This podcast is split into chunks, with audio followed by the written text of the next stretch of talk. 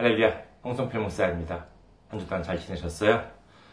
어, 저는, 제가, 저는 지금, 어, 일본, 어, 군마현 내 있는 이카호 중앙교회를 섬기고 있습니다. 아, 그 다음에 선교 후원을 해주실 계좌번호 해드리겠습니다. 한국 KB 국민은행 079-21 0736-251입니다. 아, 홍성필 일명의로 되어 있습니다. 아, 일본에 혹시 계신 분께서는요, 군마은행으로 부탁드리겠습니다. 아, 군마은행 지점번호 190, 그 다음에 계좌번호가 19922-256입니다. 어, 지점번호 190, 구좌번호 1992256 군마은행입니다. 아, 저희들, 저희 교회는 아직까지 미자립, 재정적으로 미자립 교회라서 여러분들의 기도와 그 다음에 성교 후원으로 운영이 되고 있습니다. 여러분의 귀한 손길 기다리고 있겠습니다. 오늘 함께 은혜 나누실 말씀 보도록 하겠습니다. 함께 은혜 나누실 말씀 창세기 1장 27절에서 30절까지의 말씀입니다. 창세기 1장 27절에서 30절 말씀 봉독해 드리겠습니다. 하나님이 자기 형상, 곧 하나님의 형상대로 사람을 창조하시되 남자와 여자를 창조하시고 하나님이 그들에게 복을 주시며 하나님이 그들에게 이르시되 생육하고 번성하여 땅에 충만하라. 땅을 정복하라. 바다의 물고기와 하늘의 새와 땅에 움직이는 모든 생물을 다스리라 하시니라.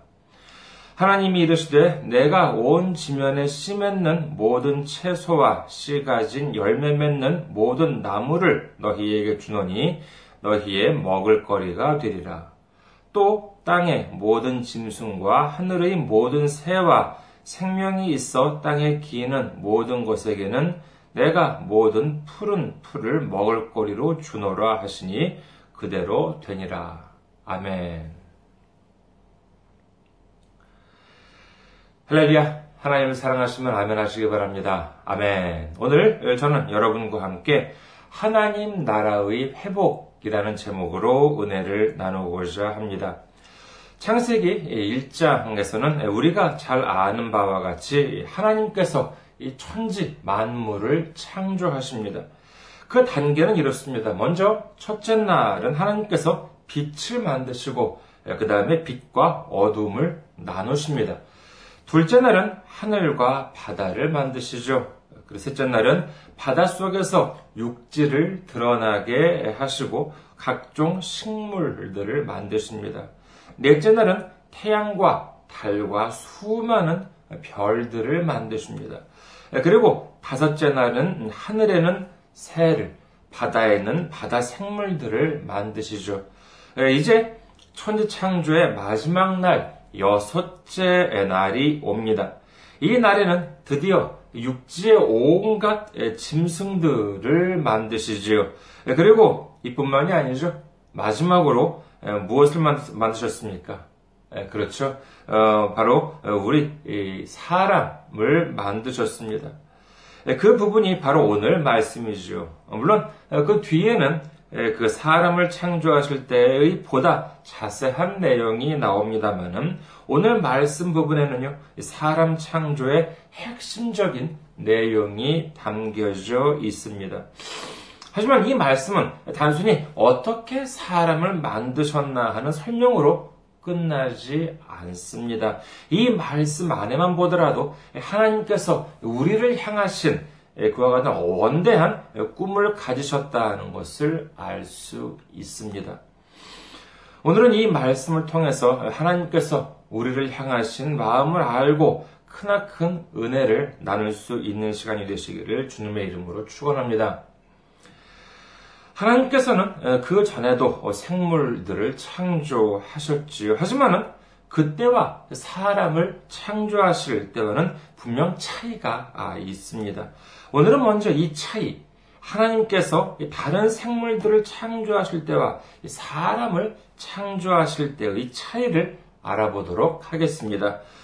사람의 첫 번째 특징, 사람을 창조하실 때의 첫 번째 특징은요, 하나님께서 하나님 형상대로 창조하셨다는 점입니다. 21절을 다시 예, 봅니다. 창세기 1장 21절입니다. 아, 27절입니다. 창세기 1장 27절. 하나님이 자기 형상, 곧 하나님의 형상대로 사람을 창조하시되 남자와 여자를 창조하시고 하나님께서는요, 다른 생물들을 만드실 때에는 이런 말씀을 하신 적이 없으십니다. 그런데 사람을 창조하실 때 한에서는 특별히 하나님의 형상대로 사람을 창조하셨다고 성경은 기록하지요. 우리가 보기에 이 세상에는 사람을 닮은 동물들도 있긴 하지요. 원숭이나 무슨 뭐 침팬지, 골릴라, 뭔지 이런 어, 짐승들, 동물들이 있습니다만 하지만 근데 그것은 어디까지나 우리가 보기에 그렇게 보일 뿐이지 하나님께서는 하나님의 형상대로 다른 동물들을 만드셨다고는 하지 않으셨습니다. 오직 사람만을 하나님 형상대로 창조하셨다고 기록하는 것이지요. 이것이 과연 무슨 의미가 있을까요? 그냥 생김새만 하나님을 닮도록 만들었다는 뜻. 과연 그뿐일까요? 아닙니다. 여기에는 대단히 큰 뜻이 포함되어 있습니다. 예를 들어서 이렇게 두 사람이 이렇게 있는데 얼굴 생김새가 비슷해요. 또 나이 또래도 비슷해요. 그러면 사람들이 어떻게 생각할까요? 아, 서로가 아무 말 안 하더라도 아 서로 이렇게 뭐 형제나 자매가 아닐까 이렇게 생각하는 것이지요. 그런데 자세히 보니까 좀 나이 차이가 있어 보여요. 적어도 한뭐 20, 적어도 한 20에서 한 30 정도는 나이 차이가 서로가 있는 것 같아요. 그러면 사람들은 어떻게 생각하겠습니까? 아, 아마 부모와 자녀인가 보다. 이렇게 생각을 합니다. 왜들 그렇게 생각한다고요? 예, 바로 그렇게 생각하는 핵심적인 이유가 생김새가 비슷해서라고 하는 것이지요. 하나님께서 우리를 만드실 때 하나님의 형상대로 만드셨다는 것은 이는 단순히 생김새를 그냥 비슷하게 만드셨다라고 하는 정도가 아니라 우리를 바로 하나님의 자녀 삼으시려고 했다는 것을 우리는 알아야 합니다. 요한복음 1장 12절에서 13절을 봅니다. 요한복음 1장 12절에서 13절. 영접하는 자, 곧 그 이름을 믿는 자들에게는 하나님의 자녀가 되는 권세를 주셨으니 이는 혈통으로나 육정으로나 사람의 뜻으로 나지 아니하고 오직 하나님께로부터 난 자들이니라. 하나님을 믿고 예수님을 구주로 영접하는 사람들한테는 하나님의 자녀가 되는 권세를 주셨다고 성경은 기록합니다. 아무리 사람을 닮은 원숭이나 다른 동물들이 있다 하더라도 그런 동물들한테는 이와 같은 하나님의 자녀가 될 수 있는 권세를 주신 적이 없습니다. 오직 하나님의 은혜로 말미암아 우리 사람한테만 주어진 특권이라고 하는 것이지요. 다음으로 자 사람의 두 번째 사람의 창조에 있어서 두 번째 특징을 알아보도록 하겠습니다. 이것은 무엇이냐 하면 바로 이는 하나님으로부터 사명을 받았다는 점입니다. 오늘 말씀 28절을 보겠습니다. 창세기 1장 28절 하나님이 그들에게 복을 주시며 하나님이 그들에게 이르시되 생육하고 번성하여 땅에 충만하라. 땅을 정복하라. 바다의 물고기와 하늘의 새와 땅에 움직이는 모든 생물을 다스리라 하시니라.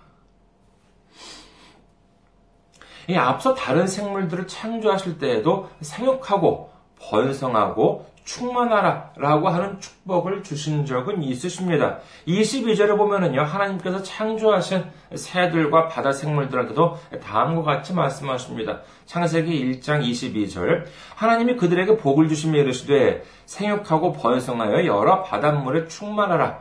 새들도 땅에 번성하라 하시니라. 예, 그러니까 이 생육하고 번성하고 충만하라 라고 하는 말씀은 새롭지가 않아요. 예, 그런데 바로 사람한테만 들어있는 말씀인데 이게 무엇입니까? 창세기 1장 28절 후반부 땅을 정복하라 바다의 물고기와 하늘의 새와 땅에 움직이는 모든 생물을 다스리라 하시니라. 예, 우리는 이 말을 들으면은요, 아, 그래, 뭐, 사람이 물고기도 잡을 수 있고, 새도 잡을 수 있고, 이 움직이는 모든 생물들과 싸워서 이긴다. 뭐, 아니면은, 무슨 뭐 자연 환경을 우리 마음대로, 사람들 마음대로 뭐 이렇게 주무를 수가 있다. 이렇게 생각하기 쉽습니다만은, 얘는 그렇게 단순한 것이 아닙니다. 단순한 것이 아니라 이 지구상에 있는 이 전체 생태계 차원의 문제인 것입니다. 즉, 이 세상에 있는 모든 생물들은 이른바 먹이 사슬이라고 하는 구조 안에 포함되어 있습니다. 쉽게 말하면 뭐 약육 강식이지요. A라는 생물이 있으면 이를 A보다 강한 B가 먹고, B보다 강한 어, 뭐 C가 먹고, C는 C보다 강한 D가 먹고 이렇게 해가지고 맨 위까지 이렇게 올라가는 것이죠. 이렇게 피라미드 구조로 대략 되어 있습니다. 네, 그렇다면요, 이 먹이 사슬의 맨 꼭대기에는 무엇이 있습니까? 이럴 때 보면은요, 어, 떤 분이 좋은 초등학교, 좋은 중학교를 나왔는지 알 수가 있습니다. 자, 이 먹이 사슬의 맨 꼭대기, 사람이 있어요? 아닙니다. 사실 이 먹이사슬 보면은요, 새들이면 새들의 먹이사슬, 공중에 먹이사슬이 따로 있고, 바다 생물에는 바다 생물의 먹이사슬이 따로 있고, 육지에는 육지 생물들의 먹이사슬이 따로 있습니다. 알기 쉽게 육지 생물들의 먹이사슬을 보면은요, 가장 아래에는 뭐가 있겠습니까? 뭐 작은 벌레들이 있겠죠. 작은 생물들이 있습니다. 예, 그런데 예, 그런 그러면 그 맨 꼭대기에는 무엇이 있겠습니까? 맨 꼭대기에는 육지 같은 경우에는 사자나 호랑이 예, 같은 맹수들이 있습니다. 바다 생물들의 꼭대기에는 뭐 고래나 상어가 있겠지요. 새들의 먹이사슬 꼭대기에는 독수리나 매 같은 그와 같은 맹금류가 있게 됩니다. 하지만 이 먹이 사슬의 꼭대기에 있다고 해가지고 그러면 이 구조가 거기서 멈춥니까? 아니요, 그렇지가 않습니다. 사자나 호랑이도 죽으면 그 죽은 것들을 다시 또 작은 벌레들이 먹게 되는 것이지요. 이와 같은 순환 시스템, 이것이 바로 먹이 사슬입니다. 이 먹이 사슬의 순환 구조가 이 균형 있게 갖추어져 있어야지만 그곳의 생태계가 잘 유지가 되지 이러한 균형이 조금이라도 무너지면은 정말 그야말로 생태계 전체의 위기가 발생할 수도 있는 것이지요. 그렇다면 사람은 어디에 있을까요? 만약에 사람도 이 먹이사슬 구조에 포함이 되어 있다고 하면은요, 아, 예를 들어서 사람은 어떤 특정 먹이만을 먹게 되는데 그 위에는 그러면 사람을 먹고 사는 생물이 있게 됩니다. 이 얼마나 끔찍한 일입니까? 하지만 안심하시기 바랍니다. 아, 사람은 하늘이나 바다나 육지에 있는 먹이사슬 어디에도 포함되어 있지 않습니다. 참이 너무나도 참 감사한 일이지요. 이 지구상에 있는 생태계에서 완전히 벗어난 존재로 하나님께서 만들어 주신 것입니다. 하나님께서는 우리에게 이처럼 어마어마한 축복을 주셨는데도 우리는 그 사실을 잘 알지 못하고 감사드리지도 않는 것 같습니다. 그리고 이 모든 것을 또 정복하고 다스리라 이렇게 하나님께서는 말씀해 주셨지요. 그렇다고 무슨 뭐 동물 학대를 하라는 것도 아니요. 하나님 믿는 사람들은 자 그럼 모두 다 동물원 사육사가 되어야 한다라고 하는 것도 아닙니다. 하나님께서는 하나님이 창조하신 그 세상을 이끌어 나아갈 수 있는 사명을 주신 것이지요. 이렇게 명령을 하신 것입니다. 이 사명이라고 하는 것은 특별히 선발된 몇몇 사람들한테만 주어진 것이 아닙니다. 사람으로 태어난 우리 모두에게 주신 사명인 것이지요. 동물들은 그저 태어나서 생육하면 됩니다. 생육이 무엇입니까? 살아가기 위해서, 생명을 유지하기 위해서 먹고 마시는 것이지요.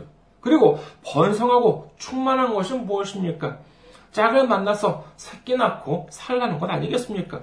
다른 동물들은 그것만으로 충분합니다. 하지만 우리 인간, 우리 인간은 하나님께서 만들어 놓으신 이 세상에서 자신들이 감당해야 할 사명이 있다는 것을 우리는 반드시 기억해야 하는 것입니다. 먹고 마시고 결혼해서 아이 낳고 사는 것만이 아니라 이 하나님의 사명을 감당해야 한다는 것이죠. 이것이 바로 사람의 두 번째 특징이라고 할 수 있겠습니다. 두 가지 특징 기억하십니까? 예, 사람의 창조의 특징 첫 번째로는요, 하나님의 형상대로 사람을 이미 창조되었고요. 그 다음에 둘째로는 사람은 모두가 다 자신이 감당해야 할 사명을 하나님께서 주셨다는 것입니다. 자, 이제 사람의 특징을 알아보았으니까 이제 다음 음, 구절로 넘어가 보아야 되겠죠. 창세기 1장 29절부터 30절입니다. 창세기 1장 29절에서 30절 말씀. 하나님이 이르시되 내가 온 지면에 씨 맺는 모든 채소와 씨 가진 열매 맺는 모든 나무를 너희에게 주노니 너희의 먹을 거리가 되리라. 또 땅의 모든 짐승과 하늘의 모든 새와 생명이 있어 땅에 기는 모든 것에게는 내가 모든 푸른 풀을 먹을 거리로 주노라 하시니 그대로 되니라. 이 구절 너무나도 흥미롭지 않으십니까? 하나님께서 사람과 짐승들한테 먹을 거리로 주신 것이 아이고 모두 풀들이에요. 너무하지 않습니까? 고기를 먹지 말래요. 자, 그렇다면 우리도 이제 하나님 말씀을 지켜야 하니까 고기를 먹지 말아야 하는 것입니까? 채식주의자가 되어야 할까요?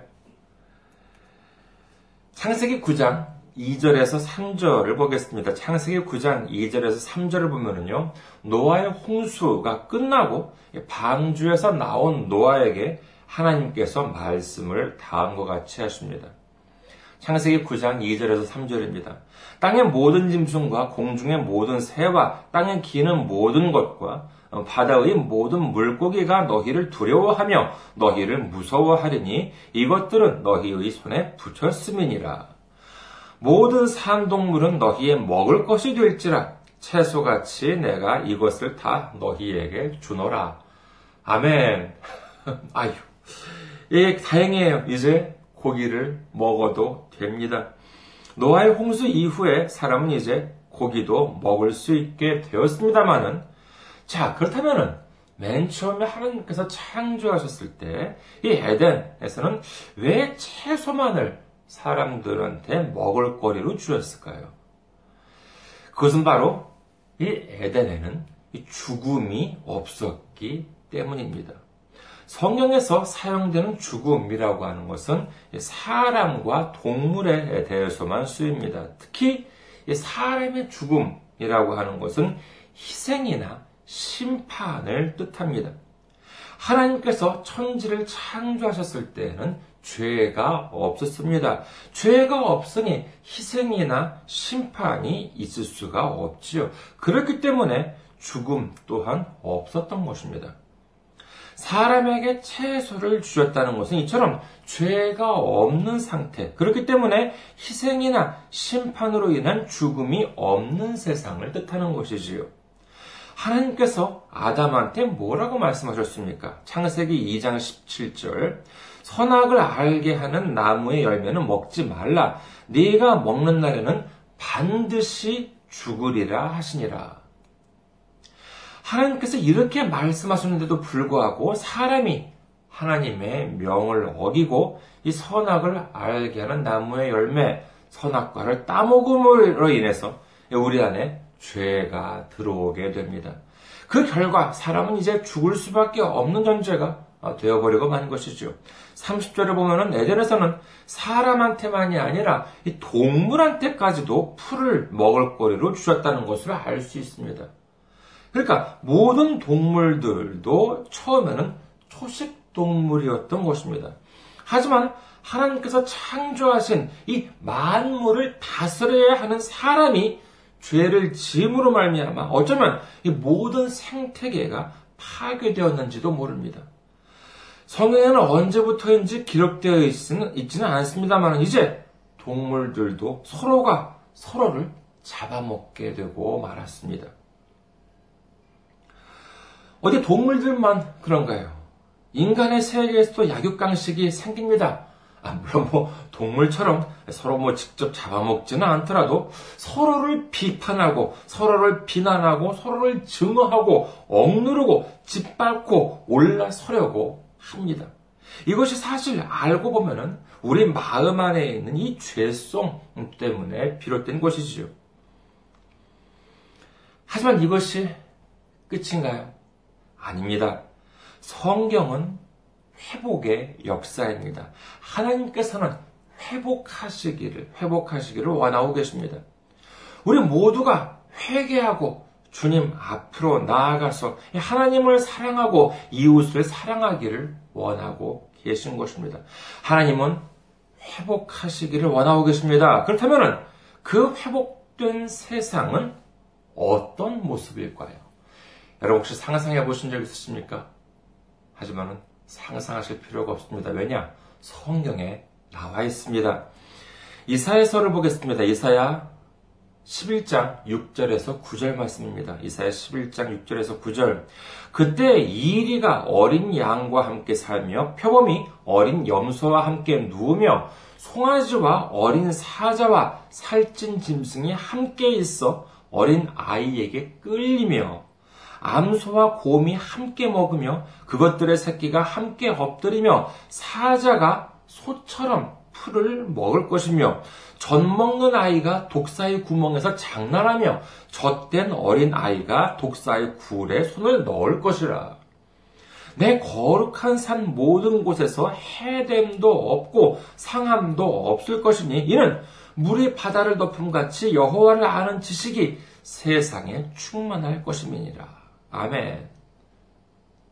여러분, 이 글을 읽고 상상해 가십니까? 이리가 어린 양과 함께 살고 표범이 어린 염소와 함께 눕고 송아지와 어린 사자와 살찐 짐승들이 함께 있는데 어린 아이들이 이 짐승들을 끌고 간다는 것입니다. 사자가 소처럼 풀을 뜯고 아이가 독사의 구멍에서 장난을 쳐도 해됨도 없고 상하는 일도 없다는 것입니다. 이 얼마나 놀라운 역사입니까? 이것이 바로 하나님께서 회복하고자 하시는 나라의 모습인 것입니다.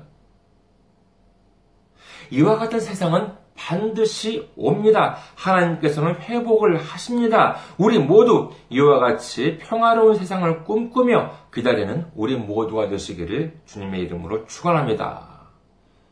아멘. 그런데요. 죄송합니다만 오늘 말씀은 아직 끝이 아닙니다. 다음이 있습니다.